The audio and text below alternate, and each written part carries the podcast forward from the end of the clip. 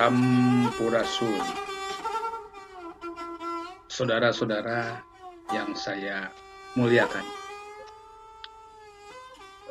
Bertemu lagi dengan saya Ira Indra Wardana yang akan sedikit berbagi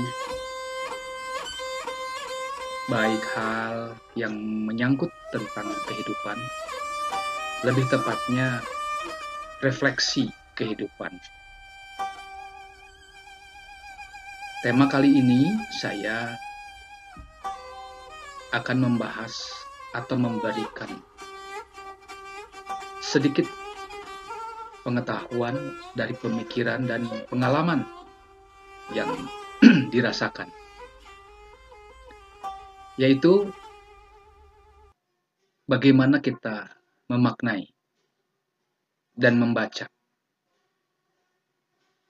dari raga waruga atau jasmani diri kita yang di dalamnya mengandung ruh kehidupan yang sesungguhnya merupakan jagat kecil atau mikrokosmos yang bisa kita ambil pengetahuan-pengetahuan yang bisa kita ambil nilai-nilai dan pelajaran kehidupan. Sebelum kita jauh keluar melihat, membaca pengetahuan-pengetahuan di luar diri kita. Hadirin yang saya muliakan, Tuhan pencipta semesta alam, apa pun sebutannya, yang diyakini semua keagamaan di dunia ini menciptakan manusia dengan keutuhan jasmania dan rohania. Sebagai bukti bahwa Tuhan hadir di dunia, hadir di Buana Panca Tengah untuk memberikan sebuah bukti bahwasannya kemaha kekuasaan, kemaha cinta kasih, kemaha bijaksanaan, kemaha adilan Tuhan sesungguhnya bisa terimplementasi dari perilaku manusia. Siapa pun manusia di muka bumi ini, apa pun warna kulitnya, semua memiliki kesempurnaan. Bila mana, bila mana kita belajar dari kehidupan kita sebagai manusia yang memiliki raga jasmani.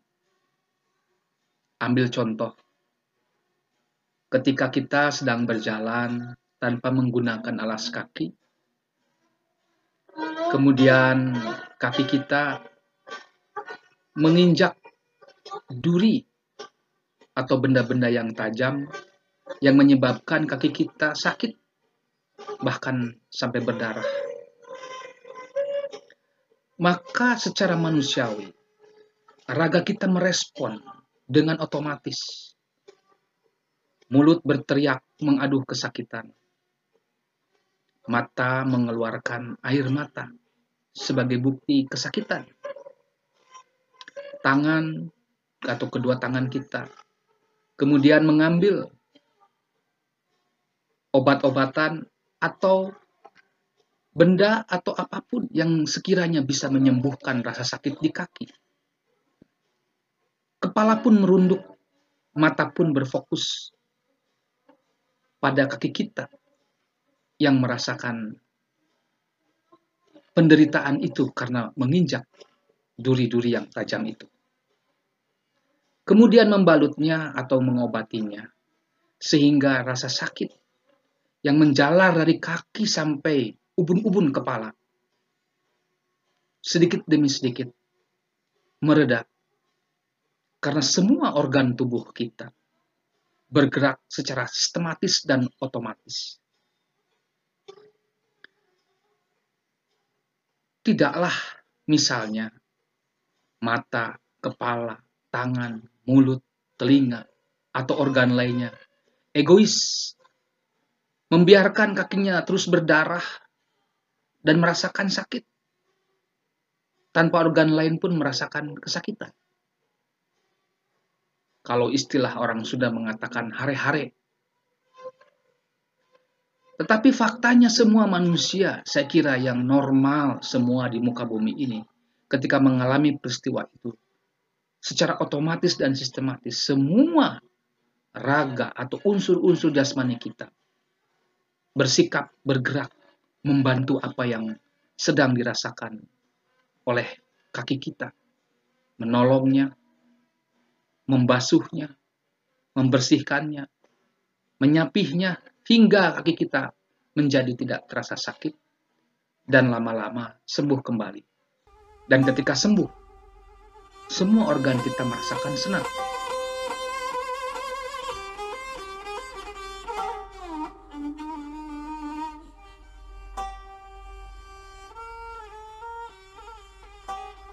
Belajar dari membaca dan memaknai apa yang kita alami tersebut. Sesungguhnya sebagai manusia yang memiliki pikiran untuk memikirkan, perasaan untuk merasakan, tidak hanya ada dalam pikiran ini saja, tidak hanya dalam perasaan dalam hati ini saja, tetapi unsur pikiran yang memikirkan dan perasaan yang merasakan semua ada dalam ujung telunjuk jari jemari kita. Ada dalam hidung kita, ada dalam ujung mata kita, ada dalam telinga kita, mulut kita, semua ada. Mereka pun memikirkan dan merasakan. Ini artinya bahwa kalau kita sebagai manusia merasa hidup bersama dalam sebuah keluarga, dalam sebuah masyarakat, dalam sebuah sistem tatanan kehidupan alam ini, ketika ada gejala atau ada hal yang menyakitkan dari hal yang terkecil, dari masyarakat yang terkecil sekalipun, atau dari anggota keluarga yang terkecil sekalipun, atau dari kelompok masyarakat yang terminoritas sekalipun,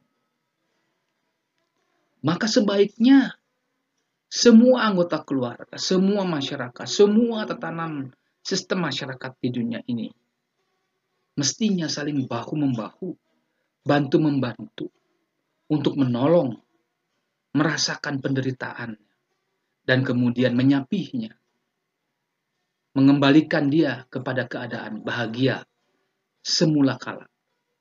Bahagia yang tentunya diidam-idamkan semua makhluk di bumi ini kalau menurut petata dan petitih dari sesepuh adat Karuhun Sunda, ada istilah mengatakan, walagri bibit saati, waluya kedal ku ucap, punahna kulaku diri. Kurang lebih artinya bahwa semua manusia di muka bumi ini, apa pun budayanya, apa pun rasnya, apa pun golongannya, apa pun latar belakang sosial, dan semuanya merasakan, menginginkan kedamaian dan kebahagiaan. Namun semua terpulang kepada perilaku nyata manusia yang untuk mengimplementasikan, yang untuk melaksanakan kesejatian manusia yang memiliki rasa kemanusiaan atau beri, berperi kemanusiaan dengan laku lampahnya. Karena tidak ada perbuatan yang baik. Yang terlihat sebagai sebuah kenyataan yang tidak bisa dipungkiri. Bahwasannya dengan perilaku yang baiklah, maka terlihat ajen kemanusiaannya jati diri kemanusiaannya di muka bumi ini dalam berperilaku baik terhadap dirinya, sesamanya, dan lingkungannya.